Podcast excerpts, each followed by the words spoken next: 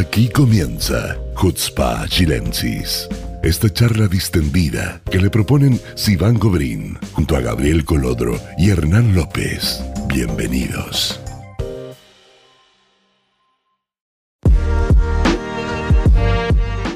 Hola amigos, ¿cómo están? Shabuato. Muy bienvenidos a un nuevo capítulo de Hutzpah Chilensis. Quiero decir que el de la semana pasada fue el capítulo número 40 y no lo celebramos nos podría haber tirado Gabriel un señora de las cuatro décadas, por ejemplo. una, arjona y. una arjona. A la, vena. A la vena. Eh, Gabriel, eh, primero quiero excusar a Hernán, en verdad, que no va a poder estar con nosotros hoy en el capítulo. Eh, tuvo un. ¿Cómo le podemos decir? una piedra. Dificultad, una dificultad técnica, claro. Así que solamente te voy a preguntar a ti, Gabriel, ¿cómo estás? ¿Cómo estuvo tu fin de semana? Bien, súper bien. Hoy día estuve en Abu Ghosh, fui a comer a Bugos, todavía no Vi me las fotos. ese, vi todavía no me recupero fotos ese hummus con carne, impresionante. en todavía no- Instagram, lo vi. Maravilloso, maravilloso. Se veía increíble. re- recomendado 100%. Vayan a, a comer a. Bugos. se veía muy muy bueno. Y hoy tenemos eh, un programa deportivo ya que estamos bajo la onda y el marco de los Juegos Olímpicos de Tokio. Yo quiero decir que estoy enojada porque todavía se llama Tokio 2020 porque pero estamos en el 2021. No puede ser que se siga llamando así, todos los carteles digan 2020. Vamos a hablar de deporte, vamos a hablar de deporte israelí y para eso tenemos un invitadazo. Estamos con nosotros, chileno, ojo, hay que decirlo, eh, Claudio Evensen, él es, cáchense esta, anoten amigos por favor, es entrenador del equipo de rugby de Maccabi Haifa y es el preparador físico de la selección nacional de Israel de rugby. Claudio, muy bienvenido a Jutzpah Chilensis, muchas gracias por estar con nosotros desde Letonia, no está ni siquiera acá en Israel ahora. Así es, desde Letonia, estamos aquí en un torneo. Muchas gracias a ustedes por la invitación y feliz de, de poder conversar de deporte con ustedes. Eh, eh, Claudio, quiero, quiero abrir eh, la, la conversación con lo que te estaba preguntando antes en off. ¿Por qué estás en Letonia y no estás en Japón con el equipo rugby? Explícanos eso.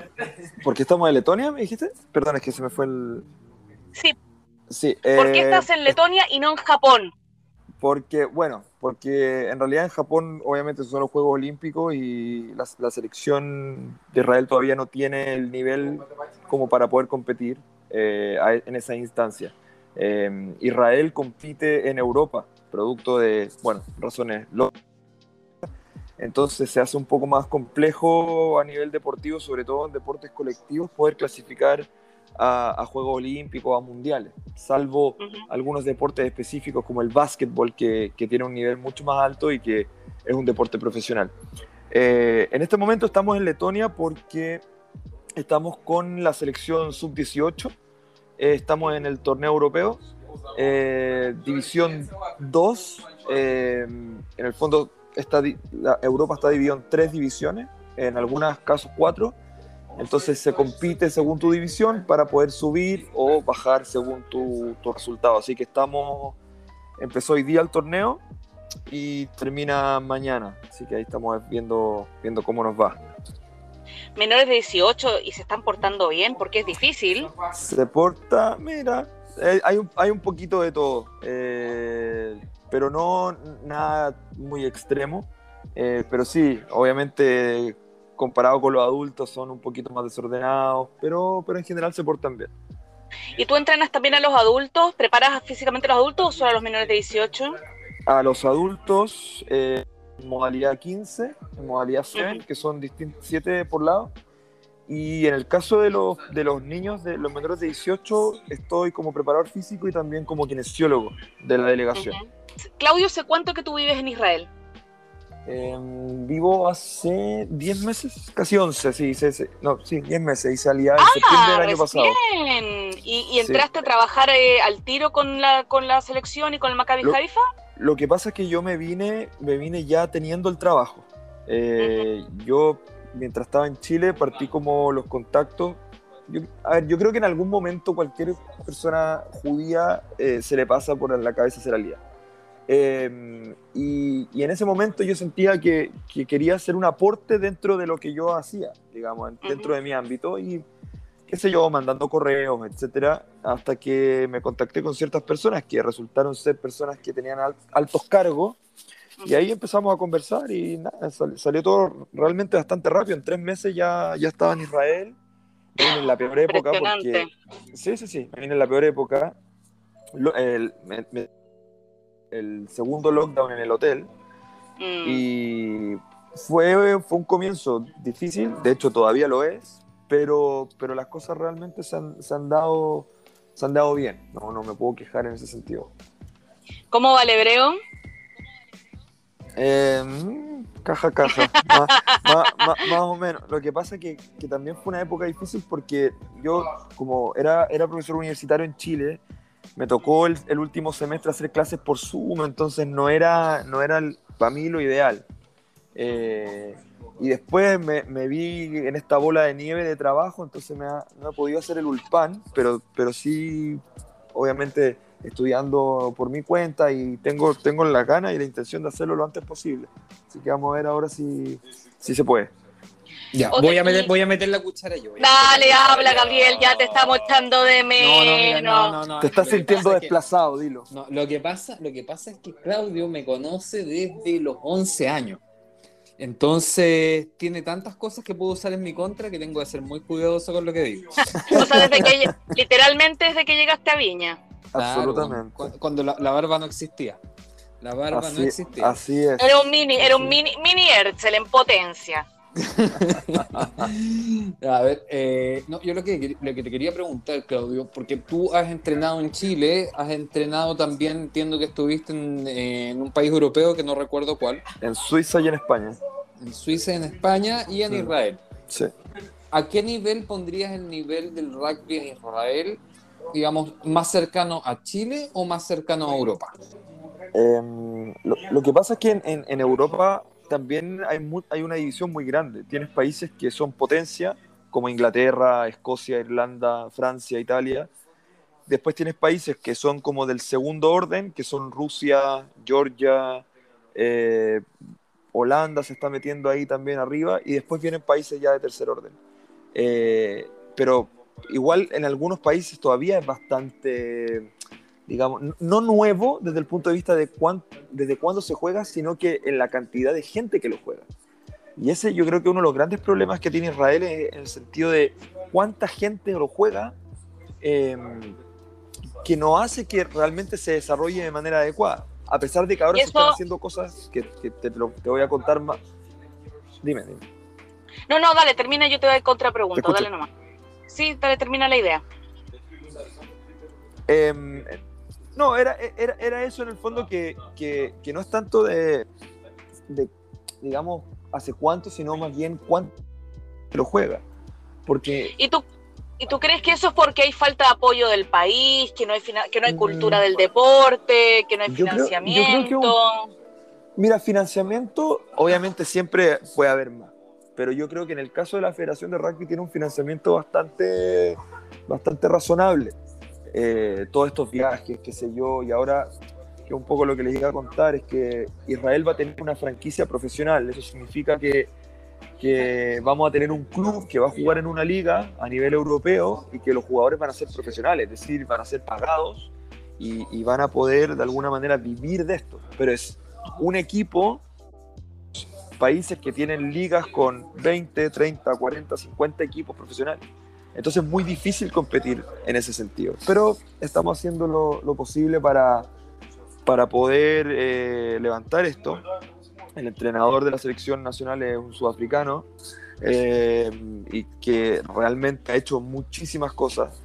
Eh, y yo creo que estamos en buen pie. Estamos todavía lejos de donde queremos estar, pero estamos en, en un buen pie. Y, para terminar un poco la pregunta que me decía Gabriel, en Chile el rugby se juega bastante y cada vez, cada vez más. Chile está aproximadamente 25 del mundo, eh, Israel está 60. Entonces hay una, una, brecha importante, pero que va de la mano con lo que te decía. O sea, la cantidad de gente, la cantidad de jugadores que hay, es, es muy, muy grande la diferencia. Así que eso yo, yo creo que eh, vamos en buen camino, pero falta todavía. Oye, Claudio, ¿y te puedo preguntar de otros deportes que no sean rugby? Así, sí, por, supuesto. ejemplo, que dicen el tema del fútbol israelí, que es pésimo, que jugamos en una liga pésima, que es muy difícil porque es la liga europea y que Israel nunca va al mundial porque son horribles. ¿Qué opinas tú de eso? Es que, ¿sabes qué pasa? Que yo creo que va en la misma línea de lo que te contaba antes. Yo creo que, ponte tú, si Israel jugara en Asia, que es donde realmente le corresponde jugar, y pudiéramos jugar con Jordania, y pudiéramos jugar con el Líbano, y pudiéramos jugar con Egipto, etcétera, probablemente las chances serían, no, no, no probablemente, las chances serían muchísimo mayores. Pero por razones políticas tenemos que jugar con, con países que son potencias mundiales, entonces obviamente lo hace más complejo. Y yo creo que, yo creo que mira, hay un, hay un tema que, que es importante de entender en la realidad israelí, es que, no te voy a decir todos, pero la mayoría de los niños a los 18 van al ejército. Y, a los 18 años, 18, 19, 20, es cuando los, los niños, los juveniles, pasan a los equipos adultos. Entonces, en Israel eso pasa muy poco. ¿Y por qué no te digo que no pasa? Es porque hay una figura que es ser deportista en el ejército. Pero para ser deportista en el ejército, existe, existe, pero el, el tema es que para poder ser deportista en el ejército, tienes que haber competido para una selección nacional. Entonces, por ejemplo, nosotros tenemos a estos niños ahora en Letonia, donde hay chicos de 16, de 17, que si ellos quisieran, ahora pueden optar ser eh, deportistas en el ejército porque ya representaron a Israel. Pero, pero no es que una persona cualquiera de, digamos que no hace nada y dice, ah, quiero ser deportista en el ejército. No, tú tienes que realmente demostrar que tienes condiciones y que, y que realmente puedes, qué sé yo, representar a Israel en un mundial o representar en, en Juegos Olímpicos o en torneos europeos para que el ejército te diga, ok, perfecto, va, tú vas a ser deportista en el ejército. Entonces, igual es difícil porque, porque como te decía, perdemos muchos, muchos jugadores en todos los deportes cuando se van al ejército y la mayoría no vuelve. Entonces, claro, juegas juveniles, empiezas a formar niños a los 14, a los 15, 16, 17, 18, se van y ¿cuántos volverán? ¿El 20%? ¿El 25%? No, no sabría decirte exactamente, pero, pero más o menos. Entonces es un problema también que, que es grande que lamentablemente no, no, se va a solucionar en el corto plazo, veo porque es la realidad. Es que, yo veo, es que yo veo que también acá no es la misma cultura del deporte como por ejemplo en Argentina, en Brasil o en Chile mismo. O sea, por ejemplo, no sé, pues mi hijo mayor estuvo jugando básquet en el Apoel Kfar que es el, donde, el marco donde se hace acá eh, todos los entrenamientos, pero no, como que era como por diversión. Yo nunca vi que haya como una motivación, decir, bueno, y él tiene potencial y entrenémoslos más y, le hago estas clases particulares y tenemos esta otra liga. Como que yo no lo veo así acá, o no sé si tú, Gabriel, por tu zona lo ves, pero yo acá no lo veo. Solamente en, fútbol se ve un nivel de competencia tan claro. Así como... El fútbol y el básquet, mira, lo que pasa es que el fútbol y el básquetbol en Israel son, son dos cosas aparte del resto de los deportes porque son profesionales. Entonces, al ser profesionales, la gente entiende o los niños entienden que puede hacer una carrera y, y, vivir de esto. Sobre todo el fútbol, que es, donde más plata se genera.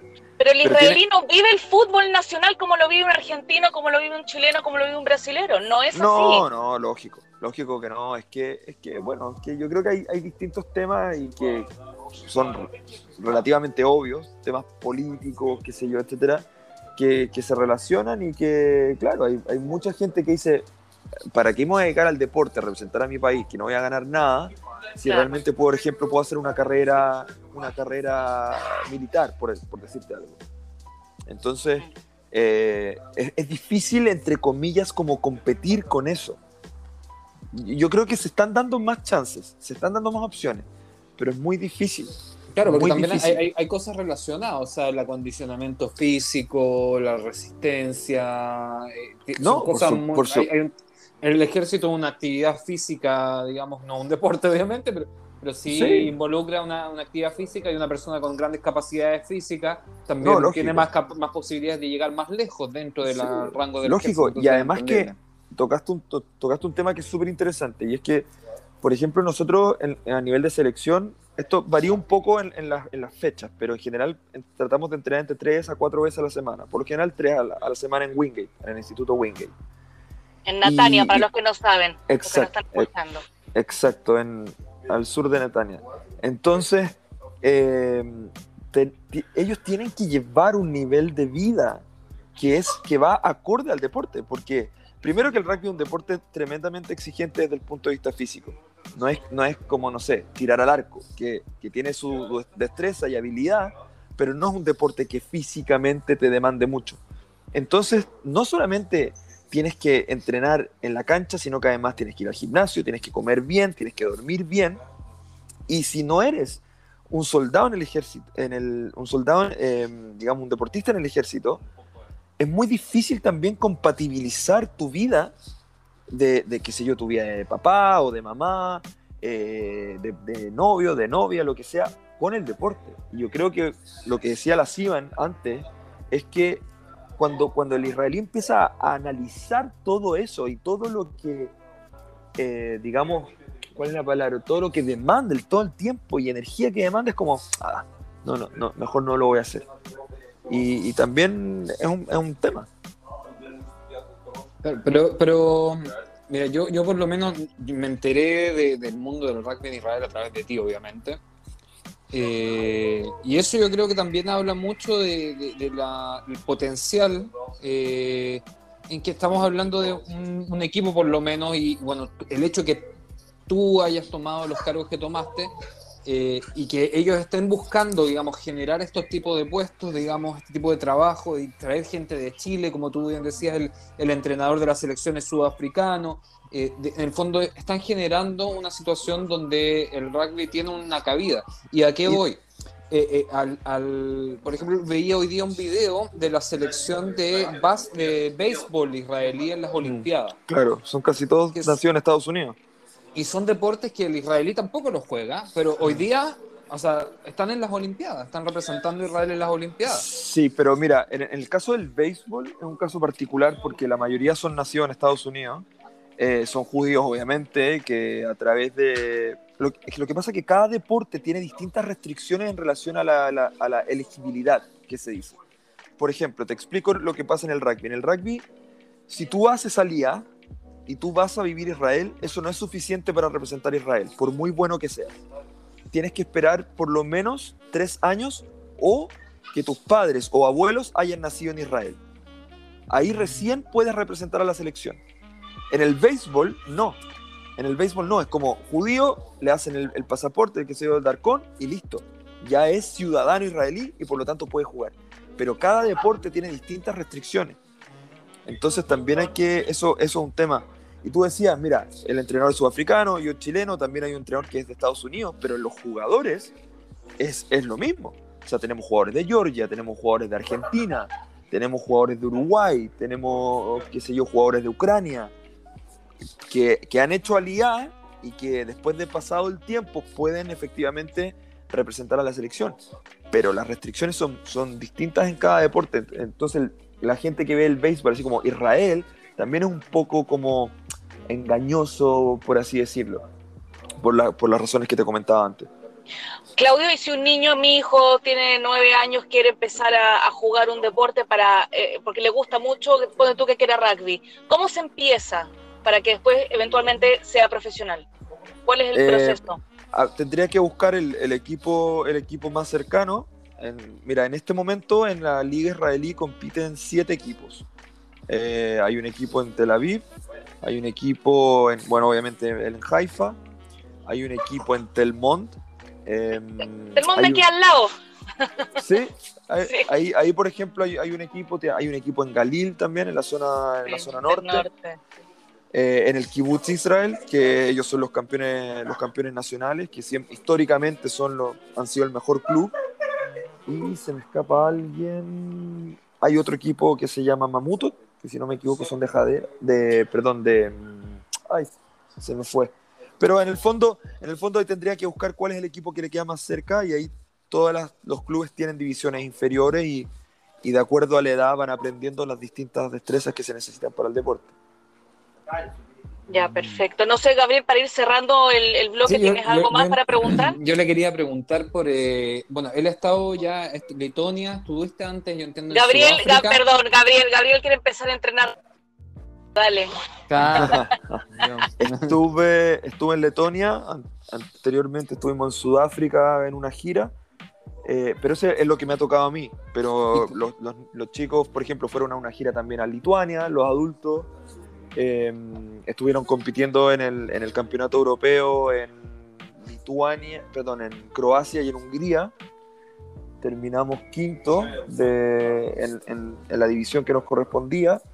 Que, mira, no es un mal resultado, pero esperábamos un poco más. Pero es un proceso largo, son 3, 4 años que estamos proyectando esto y que a poco vamos logrando cosas. Así que, bueno, esperar que, que esto, por ejemplo, lo de la, franquicia profesional, que todo esto se llama Tel Aviv Heat, vamos a competir con equipos rusos, equipos de Georgia, eh, Holanda, Bélgica, Portugal, España, o sea, es algo potente. Yo creo que, mira, para serte sincero, es algo que nadie se esperaba. Nadie se esperaba, y, no solamente en Israel, sino que en general afuera, porque nadie asocia Israel con el rugby. Eso te iba a preguntar, ¿cómo los, cómo los tratan afuera? ¿Han tenido drama o...? Sí, o sea, en general, en, en general entre las delegaciones no, pero siempre hay ciertos países que son más complejos que otros. Por ejemplo, les que nos? No, no sé si a ese nivel, pero, pero por ejemplo, cuando, te pongo el ejemplo, cuando fuimos a Sudáfrica, nosotros se supone que íbamos a entrenar con la selección de Sudáfrica, que es una de las mejores selecciones del mundo. Eh, en este caso es Seven. Y cuando esto salió en la prensa, eh, las organizaciones, qué sé yo, del de BDS, boicot, etcétera, pusieron el grito en el cielo, que cómo era posible, que la selección de Sudáfrica iba a entrenar con la selección de Israel, etcétera, etcétera, y finalmente no pudimos entrenar en conjunto. Entonces, sí, sí hay, hay esas cosas influyen, pero yo te diría que en general dentro de la, como de la esfera del rugby, no se generan problemas. En la cancha, obviamente, te gritarán una que otra cosa, pero... En la cancha se desquitan también. Sí, pero, pero finalmente es deporte, te van a gritar lo que sea. Te van a insultar también como para tratar de, de un poco sacar ventaja de la situación. Pero, pero sí, nos ha tocado vivir esa, esas cosas. Obviamente, algo que me, me no, sé si sí, me choca un poco es que, ponte tú, cuando nosotros salimos de Israel, eh, vamos con nuestras camisetas, qué sé yo, nuestras poleras de presentación, pero cuando cuando vamos a aterrizar tenemos que cambiarnos, por ejemplo, la polera y ponernos entonces son esas pequeñas cositas que, que bueno, que el, que no conoce la realidad no las entendería, pero nosotros que sí la hemos vivido desde adentro entendemos el porqué y que de alguna manera es una lata que pero pero lamentablemente es así. Entiendo. Bueno, eh, la verdad que Claudio, muchas gracias por darnos este, este paseo por el deporte israelí, que creo que es un tema que no, no se habla mucho, porque nosotros de qué hablamos, de BDS, de antisemitismo, del gobierno, de política, guerra, corona. Sí, es verdad. Así que gracias por ponerlo sobre la mesa. Son muy buenos para ese programa. Y de hecho, de hecho les, quería comentar algo que, que, era importante, que se relaciona un poco con los temas que estábamos. Eh, en la inauguración de los Juegos Olímpicos de Tokio hace, hace ¿cuándo fue? Ayer, un par de días, fue la primera vez en la historia desde que sucedió esto en Múnich que se hizo un minuto de silencio por los, deportistas, por los deportistas y los entrenadores. Es la primera vez porque el Comité Olímpico había, se había mantenido como un poquito, al, digamos, al margen, se hacían ciertas ceremonias en los países, qué sé yo, pero, pero es la primera vez que se hace un minuto de silencio y se conmemora esto yo creo que es algo súper importante que, que, finalmente haya pasado. Sí, lo vi, lo vi y fue impresionante. Eh, de hecho, yo lo tuiteé en ese momento porque fue impresionante. 39 años que en ninguna ceremonia inaugural de Olimpiadas había hecho un minuto de silencio por los atletas israelíes asesinados por terroristas palestinos, hay que decirlo. Así que me encantó que, también lo hayas dicho, Claudio. De verdad, muchas gracias por poner este tema sobre la mesa. Creo que podríamos estar hablando mil horas, pero anda a calmar a los niños que están ahí atrás tuyo, que se vayan a dormir. Y mañana, sí, mañana, de hecho, hoy día no fue, no fue bien, así que mañana tenemos que jugar cuartos de final contra Suecia a las 11 de la mañana. Así que, bueno, espero que. Bueno, que sea mucha suerte, mucha, mucha suerte, mucho éxito. Le estaremos comentando. Muchas gracias por la invitación y fue un agrado conversar con usted. Gracias, Claudio, que esté súper bien. Abrazo, No se muevan, no se muevan, que ya nos vamos al segundo bloque de Jutzpa Chilensis. No se muevan de ahí.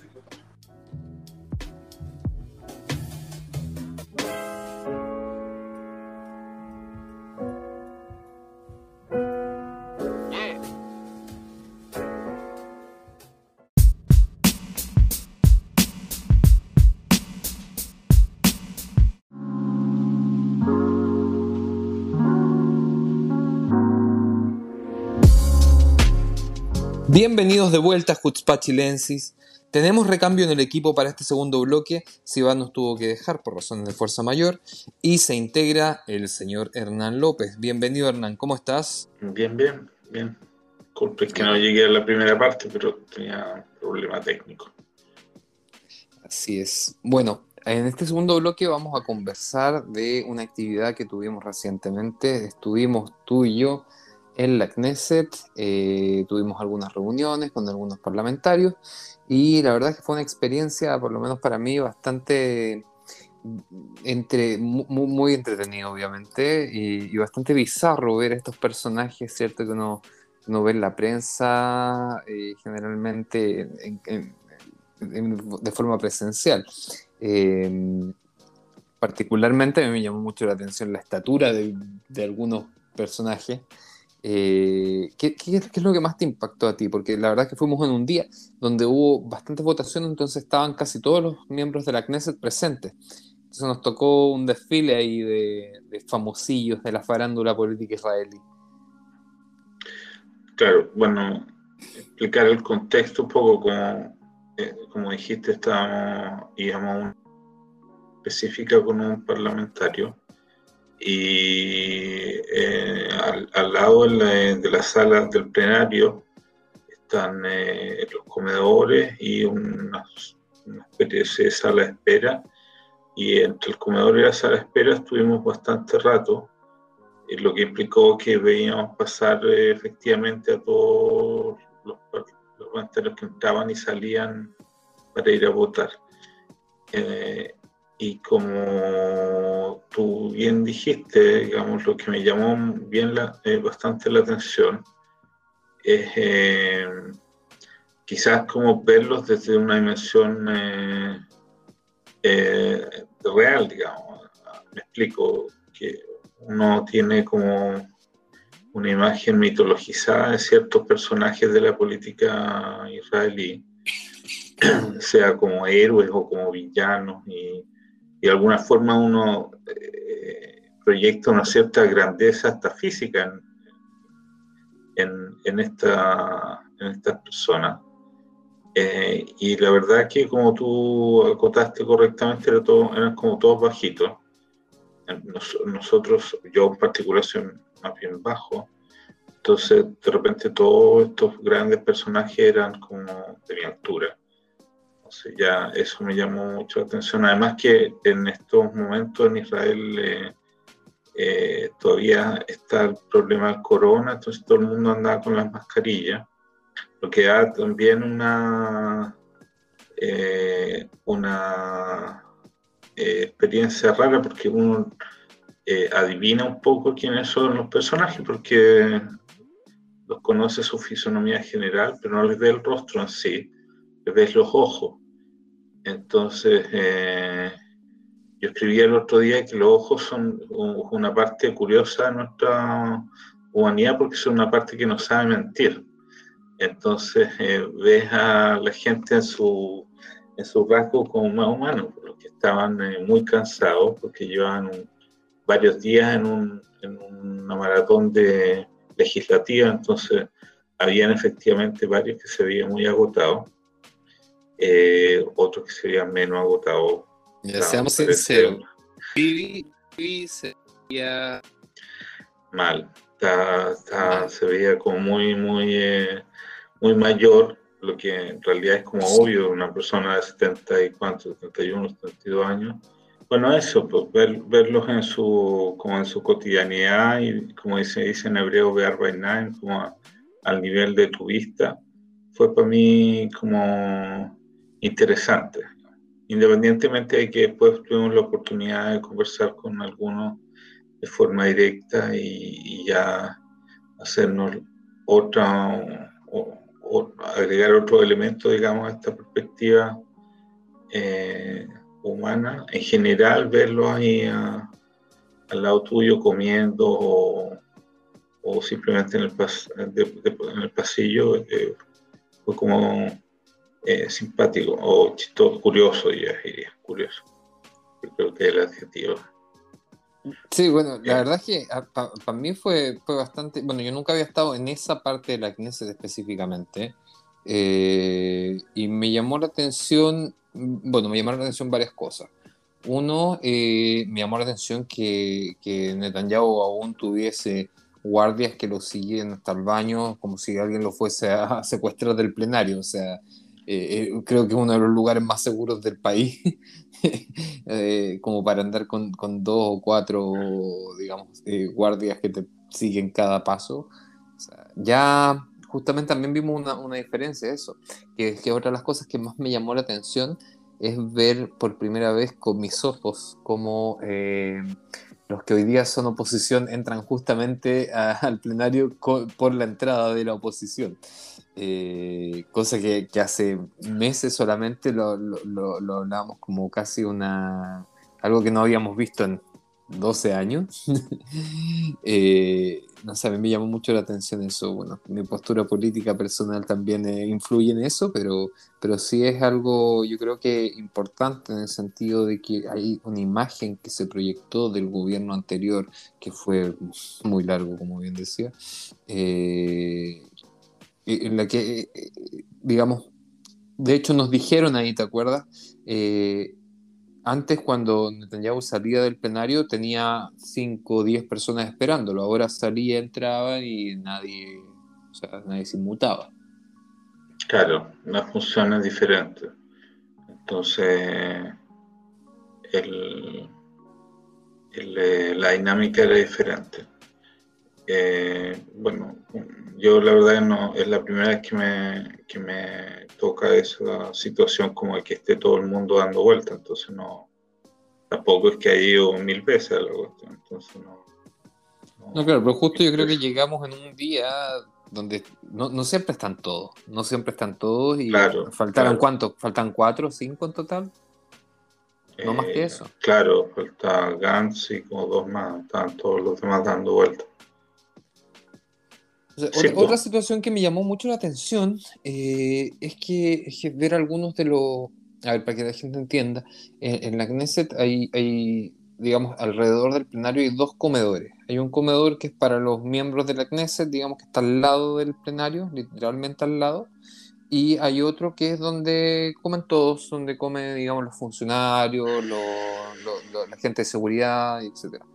Y algunos de los miembros de la Knesset árabes específicamente iban a comer donde comen todos, pudiendo comer, digamos, donde come el resto, donde comen los, los, miembros de la Knesset. Eso me llamó bastante la atención, o sea, no, no, no, lo, no lo, veía venir. No sé, ¿no te llamó la atención? Eh, un poco, pero mi impresión es que lo, usaban los, los parlamentarios el comedor eh, de uso exclusivo de ellos más bien como para reuniones o reuniones eh, improvisadas. Eh, y en el otro ya iban como a comer tranquilos, como sin, eh, sin la presión de, tener que como ver quién estaba al lado. Esa fue mi idea, de hecho nosotros mismos tuvimos una de las reuniones ahí mismo en el, en el comedor del, de los parlamentarios. Eh, ahora puede ser también que eh, eh, los parlamentarios árabes tengan una actitud más integradora, digamos, con el ciudadano común. Puede ser, digamos, o sea, me, me hace sentido con el discurso que ellos tienen políticamente hablando. pero no sé, no sé en realidad si sea una expresión política, una expresión práctica o simplemente que el, el, almuerzo estaba mejor en este casino que en el otro. A, lo, mejor es eso, Yo, yo, yo, yo, tengo que admitir, yo comí ahí y estaba bueno, estaba bueno. Los casinos, claro. Bueno, yo no, no, comí, pero lo que sí, el, como yo diría que en general la, el edificio del Knesset para ser eh, eh, un edificio relativamente moderno, no, no encuentro muy cómodo, digamos. De hecho, como tiene mala acústica, las salas son relativamente pequeñas, las oficinas son pequeñas. Eh, eso no es que me esté quejando al, arquitecto, pero creo que eh, habría que ahí aplicar alguna, algún tipo de reforma, digamos. Que, que, el hecho de que tengan que hacerse muchas reuniones en los pasillos no me parece algo tan, tan deseable, digamos. Claro, los accesos a los lugares son extraños, o sea, para llegar de un lugar a otro tienes como tres caminos distintos. Entonces, adivinar cuál es el más corto eh, es un tema. Claro, pero de, todas maneras, como que el, circula, circula una cantidad importante de asesores y, y, gente que va a visitar a los parlamentarios y pasan por ahí, por el mismo lugar todo. Entonces hay como un flujo eh, relativamente grande de personas y se, produce ruido, o sea, es un lugar ruidoso que quizás no debería ser tan así. Por lo menos nosotros que tuvimos reuniones ahí entre medio, eh, no era tan cómodo, o sea, yo las cosas no las escuchaba. sumando el tema del uso de mascarillas que también afectan el... Tampoco, claro, la acústica, o sea, lo que podía escuchar y decir al otro no era muy, muy amigable.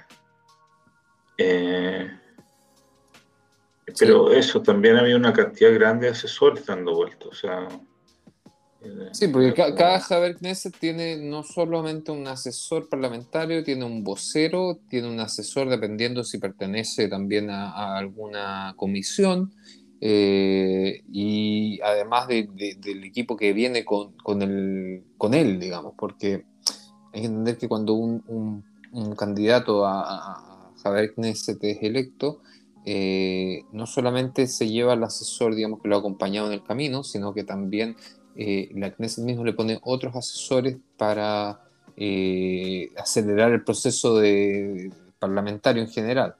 Eh, y eso hace que cada uno, digamos, si hablamos de 120, hay que multiplicarlo por cuatro mínimo. Un montón de gente, es un montón de gente. Ahora, la otra cosa que destacaría es, es, un poco la recepción que ellos tuvieron con nosotros, en general los, los parlamentarios que fuimos a visitar y sus asesores, fueron bastante amables, digamos, eh, y receptivos en escuchar y, y, bastante también como eh, prácticos, o sea, como planteamos una cosa, eh, lo entendieron, hicieron las preguntas, buscamos soluciones y avanzamos. O sea, igual habla bien como de la clase política israelí, yo creo. es bastante eficiente. Digamos. Eh, y, los, y, eh, un diálogo fluido, digamos, con si nos tomamos nosotros como representante o ejemplo del ciudadano X, eh, me pareció como súper bien, como que como, como fuimos tratados y cómo atendieron los pedidos que hicimos. Sí, o sea, yo creo que, a ver, pase, yo, yo creo que hay varios temas mezclados ahí. Uno, eh, el acercamiento de las comunidades latinoamericanas al, eh, al mundo político hoy día yo creo que es una, un escenario que uno no se ha explotado antes en la historia. O sea, yo no creo que sean, bueno, sé y sabemos que no son muchos los representantes comunitarios latinoamericanos que se atreven a llegar a hablar con Javier Knesset o tienen reuniones o de verdad tratan de mover eh, cosas eh, en el beneficio de la población latinoamericana en Israel. Eh, no es una cosa que se dé todos los días y no son también, hay que decirlo, no son todos los partidos los que están tan abiertos a este tipo de público, digamos, que no, no, no hasta las últimas elecciones no, no, no había partidos que realmente consideraban el mundo latinoamericano como un eh, público objetivo a la hora de hacer campaña.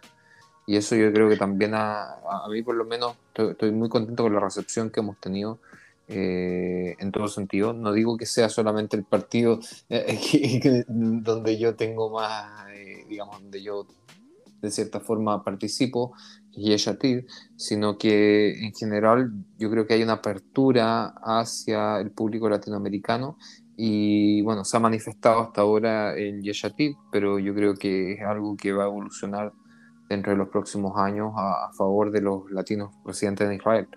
Eh, bueno, yo, eh, yo, como soy un poco más viejo, tengo una visión diferente porque llegué el año 98 donde habían algunos políticos importantes de origen latinoamericano y digamos sí había una llegada en esa época, pero en la medida que ellos salieron del mundo político es cierto que el, el latinoamericano salió de, del Parlamento, digamos, o salió de la política en general, más las organizaciones, eh, la única organización importante o relevante a nivel nacional era la OLEI, que con los años se ha ido un poco desgastando, eh, o tomando una, no sé, un, rol menos relevante, menos, menos relevante, como más comunitario y menos nacional, menos político, más como, no sé, o, alejado de la política contingente, eh, otra, una situación distinta, al, por lo menos al perfil de organización que nosotros estamos proponiendo planteando desde el mundo de los chilenos, ellos hacen como otra cosa. Tengo una teoría, corrígeme si mm. me equivoco. Eh, yo creo que hay, un, hay una correlación súper clara con eh, la actividad, de, en este caso de la ley, por ejemplo, y la inmigración masiva específicamente desde Argentina eh, al principio de los años 2000.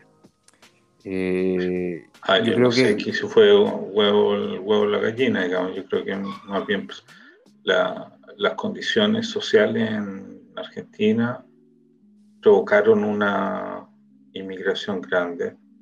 Eh, la ley eh, era anterior, digamos. Me imagino, porque los, políticos que yo conocí justo no eran argentinos, eran eh, mexicanos. que, entonces no, no es que el hecho de que hayan una comunidad muy grande de argentinos haya redundado en la existencia de políticos importantes de origen argentino no. No, no, veo una relación directa. No, no estoy hablando de políticos argentinos, sino de activismo político de organizaciones como la ley, por ejemplo. Eh, y hoy día, hoy día nos enfrentamos a, otra, a otro tema. Hoy día el, antisemitismo en, general y la incertidumbre política está generando una, más, un aumento en la realidad que es súper claro. Eh, y en ese sentido se hace más necesaria la participación de organizaciones incluso como la nuestra eh, a nivel político. Yo creo, que, yo creo que son fenómenos externos que influyen en, acciones, en las acciones de organizaciones eh, locales. Y, a nivel político, bueno, también tiene que estar la gente que sea capaz de llevar esto a cabo y mantener el diálogo y de, de generar objetivos y tratar de cumplirlos pero, pero yo creo que eso sí, igual la realidad digamos, se impone en ese sentido. Sí, pero más o menos, eh, porque el hecho que una comunidad como la Argentina, por ejemplo, eh, se permanezca durante tanto tiempo, eh, tiene como procesos paralelos de integración. O sea, después ya la gente después de 10 años, claro, se sigue siendo entiendo Argentina en algún sentido, pero la mayoría de esos problemas no los resuelve a través de la organización de los argentinos, sino los resuelve como cualquier otro ciudadano israelí, porque ya habla el idioma, porque tiene el contacto, porque lo ve como más práctico. O sea, en el fondo, nosotros como organización de chilenos eh, representamos, como tú bien decías, un grupo de Olim que están, son relativamente nuevos eh, y que tienen problemáticas que, que no son eh, absorbidas por la institucionalidad israelí o no son absorbidas con facilidad por la... Y, y, ahí la, el leitmotiv eh, fundamental de que nuestra organización haya crecido con rapidez porque soluciona problemas. Entonces los argentinos que son ya la segunda, tercera o quizás hasta cuarta generación en Israel, eh, de forma masiva, eh, se hacen las cosas de, forma diferente, o sea, tienden a integrarse más. O sea, siendo más como institución, la ley hoy día hace menos en, en, ese sentido. Tiene como otro rol, como lo que decíamos, como más, eh, cultural, más eh, de identidad histórica, o por lo menos así lo veo yo, como otra cosa. O sea, sí, es que pasa un poco que, queda esa duda siempre, por lo menos eh, con, todo el respeto que tengo a los funcionarios de la ley, que incluso hemos tenido gente acá en el podcast invitada como Leona Mirás. Eh, yo creo que aún para la gente, y me incluyo, no es clara no es claro el objetivo de la ley como organización en el sentido de que eh, si bien es, su sigla es Organización Latinoamericana en Israel, eh, el nexo que tienen con latinoamericanos que no son de origen... Son latinoamericanos e iberoamericanos. O sea, en teoría ellos deberían agrupar incluso españoles. Claro, pero por lo menos, o sea, yo puedo hablar por experiencia propia, no, no, no, no hay un no hay un nexo a mi parecer, con otras nacionalidades que no sean las argentinas por un tema de, los voluntarios también, de identidad de los voluntarios en su mayoría son argentinos. tienen, uruguayos, eh, tienen, presentación, eh, ellos tienen representación nacional, tienen muchísimas sedes, hacen otras cosas, no, tienen otra dinámica. no están... Eh, no están como nosotros en el tema del BS o la lucha contra el antisemitismo, tienen como otro, otro jazón, otro, ¿cómo se dice? Eh, eh, no valores, principios de trabajo.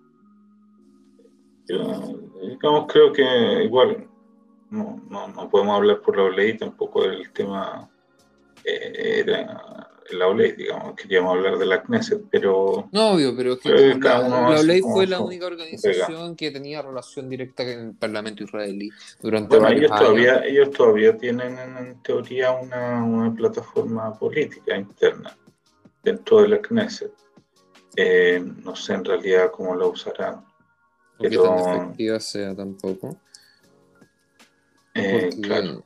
Es, que, es que ahí también hay un tema, o sea, nosotros de todas las reuniones con parlamentarios que hemos tenido, a mí por lo menos nunca me han mencionado la ley, ningún parlamentario ni asesor. pero mira, yo, nosotros no somos la ley, dejemos la ley tranquila, que ellos hagan sus cosas, no, uno hace sus cosas, nosotros hacemos las nuestras, ¿no?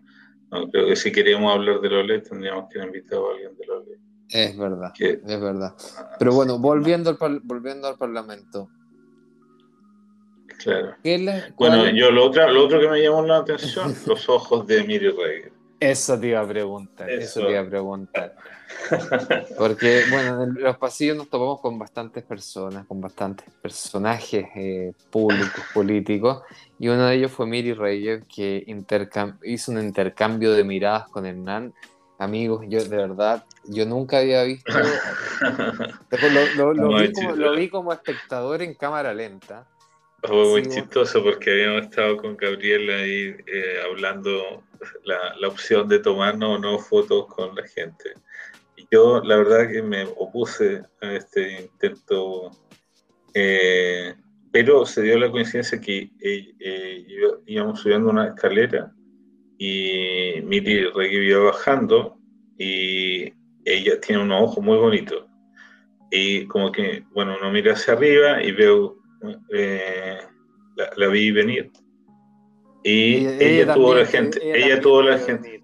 Ella también. Ella, ella, bueno, no lo quise decir, pero me parece que sí. De hecho, ella me saludó, me dijo, hola, ¿cómo estás? Ella empezó el, el vínculo. Y ahí como que llegamos al mismo nivel y ya la... la Tú tenías que inmortalizar ese momento. Y eh, le dije, bueno, sí, que nos sacamos una foto. Eh, me pareció como una morada eh, simpática. para, que la gente entienda, Mili Reyes es, eh, es perdón, es miembro de la Knesset del Likud, fue ministra de, Cultura y Deportes y también ministra de Transporte. Durante el gobierno, los últimos gobiernos de Netanyahu. ha sido una mano derecha de Netanyahu. Y nuestro querido Hernán es, es miembro de Meretz. Entonces, es una, es una mezcla un poquito explosiva en ese sentido. Claro, eh, políticamente. de hecho, le mostré esta foto que hizo Gabriela a mi hija y el comentario fue, X, ¿por qué te salió una foto? Porque ella no es una persona muy querida por la izquierda de, Israel. ¿Qué le, ¿Qué le, dijiste? No hables así de tu madrastra, de tu futura madrastra. Pero me dijo, no, se ven bonitos juntos. Se ven bonitos juntos. no, pero estuvo chistoso. Pero, pero bueno, eh, pero más allá de lo, de lo buena moza que ella, también eh, fue simpático, digamos, que, que, asumió la humorada, digamos, o sea, no, no, no tenía por qué ella pararse y, y, hacer el show, y lo hizo con, con buen sentido del humor. Así que eh, reconozco, digamos, que, ese punto, dos puntos, digamos, que tuvo la, buena disposición de participar con buen sentido del humor y lo otro que tiene es realmente una mujer muy guapa. Bueno, yo creo que eso, eso es algo muy destacable, que, nos, nos sentimos bienvenidos a pesar de que obviamente no nos conocía mucha gente ahí, obviamente algunas personas que, con las que habíamos tenido contacto anteriormente, que sé yo, Janine Esquel, que nos la cruzamos en el pasillo también, eh, pero no, no, no sentí por lo menos una así como, hoy quiénes son estos o qué están haciendo acá o algo parecido, sino que todo lo contrario, eh, los miembros del Parlamento se tomaban el tiempo entre votaciones para salir a hablar con nosotros, eh, la recepción fue muy buena, eh, Netanyahu me pegó un codazo, estoy seguro que fue él. Pasó por el lado mío. Ah. estábamos, conversando con, con Boaz Toporovsky de, de Yeshatid, eh, justamente afuera de la entrada de la coalición, y, de repente que estoy hablando como de espalda y me, me pasa a llevar a alguien. Y pasa Netanyahu. Entonces, o sea, si Netanyahu también me va a agredir ah. físicamente, también. Estaba presionado, estaba presionado ese señor. se veía como que estaba pasando un momento mal en su vida. Pero, no, bueno, mira, yo creo que haciendo Surat como se dice en, hebreo, como la línea final, eh, creo que me dejé una buena impresión en el mundo político, digamos, que primero los pillamos trabajando intensamente. Segundo, que fueron de verdad muy receptivos a todos nuestros pedidos y se hicieron el tiempo y tuvieron una actitud positiva y proactiva. Y, eso, fueron, fueron amables, digamos que no... En general la gente en Israel es así, pero ver que los políticos también son reflejo de, de su pueblo tal cual y no se les suele humo a la cabeza ni, ni, se olvidan de cuál es su rol, eh, me dejó una buena impresión. Sabes que a mí me llamó la atención otra situación como súper particular, cuando estábamos parados afuera de la puerta de la oposición, eh, por donde entra la oposición, eh, pasó, eh, ¿cómo se llama esta Jabarak de, justamente de Yeshatid, que es muy joven, de apellido Cohen, recuérdame cómo se llama, Merav Cohen creo que se llama Merab Cohen. Merab Cohen, sí. No la vi yo, pero hay uno que es Merab Cohen, sí. Sí, eh, bueno, pasó y me llamó mucho la atención cómo saludó al guardia, o sea, a la persona de seguridad que está parada al lado de la puerta de la entrada de posición. Eh, no solamente le dice hola, sino que le dice hola, ¿cómo estás? ¿Cómo has estado? Hace tanto que no te veo, qué sé yo. Eso eh, es no, no, no, es, digamos, común, por lo menos al mundo político que nosotros estamos acostumbrados. Yo creo que, que, eso sí, a mí por lo menos me dio una muy buena sensación. Fue una de las primeras imágenes que tuve al entrar ahí.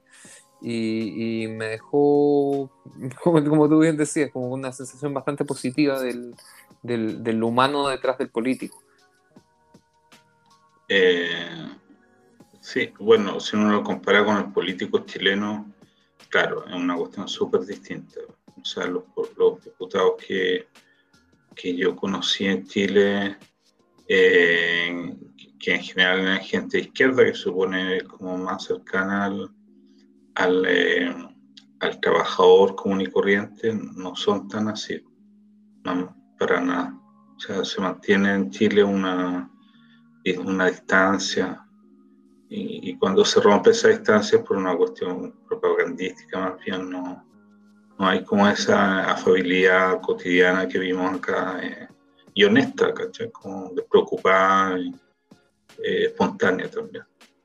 Eh, bien distinto.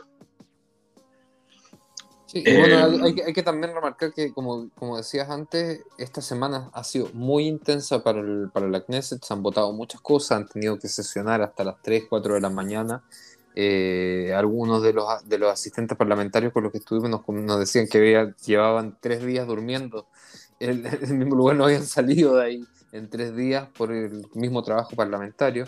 Eh, yo en el sentido de que se ve que se está trabajando, cosa que eh, tras cuántas cuántas elecciones tuvimos, Cuarta, cuatro elecciones seguidas, eh, se agradece como ciudadano, digamos. Sí, no, no, de todas maneras, y hay, hay, también hay varios parlamentarios que son nuevos, eh, que entraron por la ley noruega y entraron a trabajar, o sea, no... Puta, en Chile se habrían dado vuelta seis meses antes de empezar a mover un dedo, porque para aprender el funcionamiento del, Parlamento, acá ya al, al primer día ya están trabajando full con su equipo. Eh, la ley noruega, por el que no sabe, una ley que se implementó acá en Israel, que aquellos parlamentarios que toman funciones ministeriales eh, tienen permiso para salir del parlamento y son reemplazados por el, alguien de su lista. La persona que dentro del partido va después, iba después de ellos en la lista los reemplaza en la función parlamentaria por el tiempo que ellos cumplen otro rol en el gobierno. Entonces se da que bastantes de los que están ahí legislando son muy nuevos, o sea, muy nuevos, digamos, de hace poco, de la semana pasada, de la semana antepasada. Y, no, están trabajando ahí todos sin, eh, sin excusas. Así es. Bueno, yo creo que suficientes anécdotas por un día. Dejemos para, para, otro capítulo. Saludos para, Miri. Miri, Miri, un, el inicio de un romance, vamos a ver qué un pasa con eso. Un admirador, un admirador secreto. Vamos, a ver qué pasa con eso. Bueno, eh, vamos a cerrar este capítulo. Muchas gracias a ustedes que nos hayan acompañado ya por 41 capítulos seguidos. Nos vemos la próxima semana en un nuevo capítulo de Hutzpah Chilensis.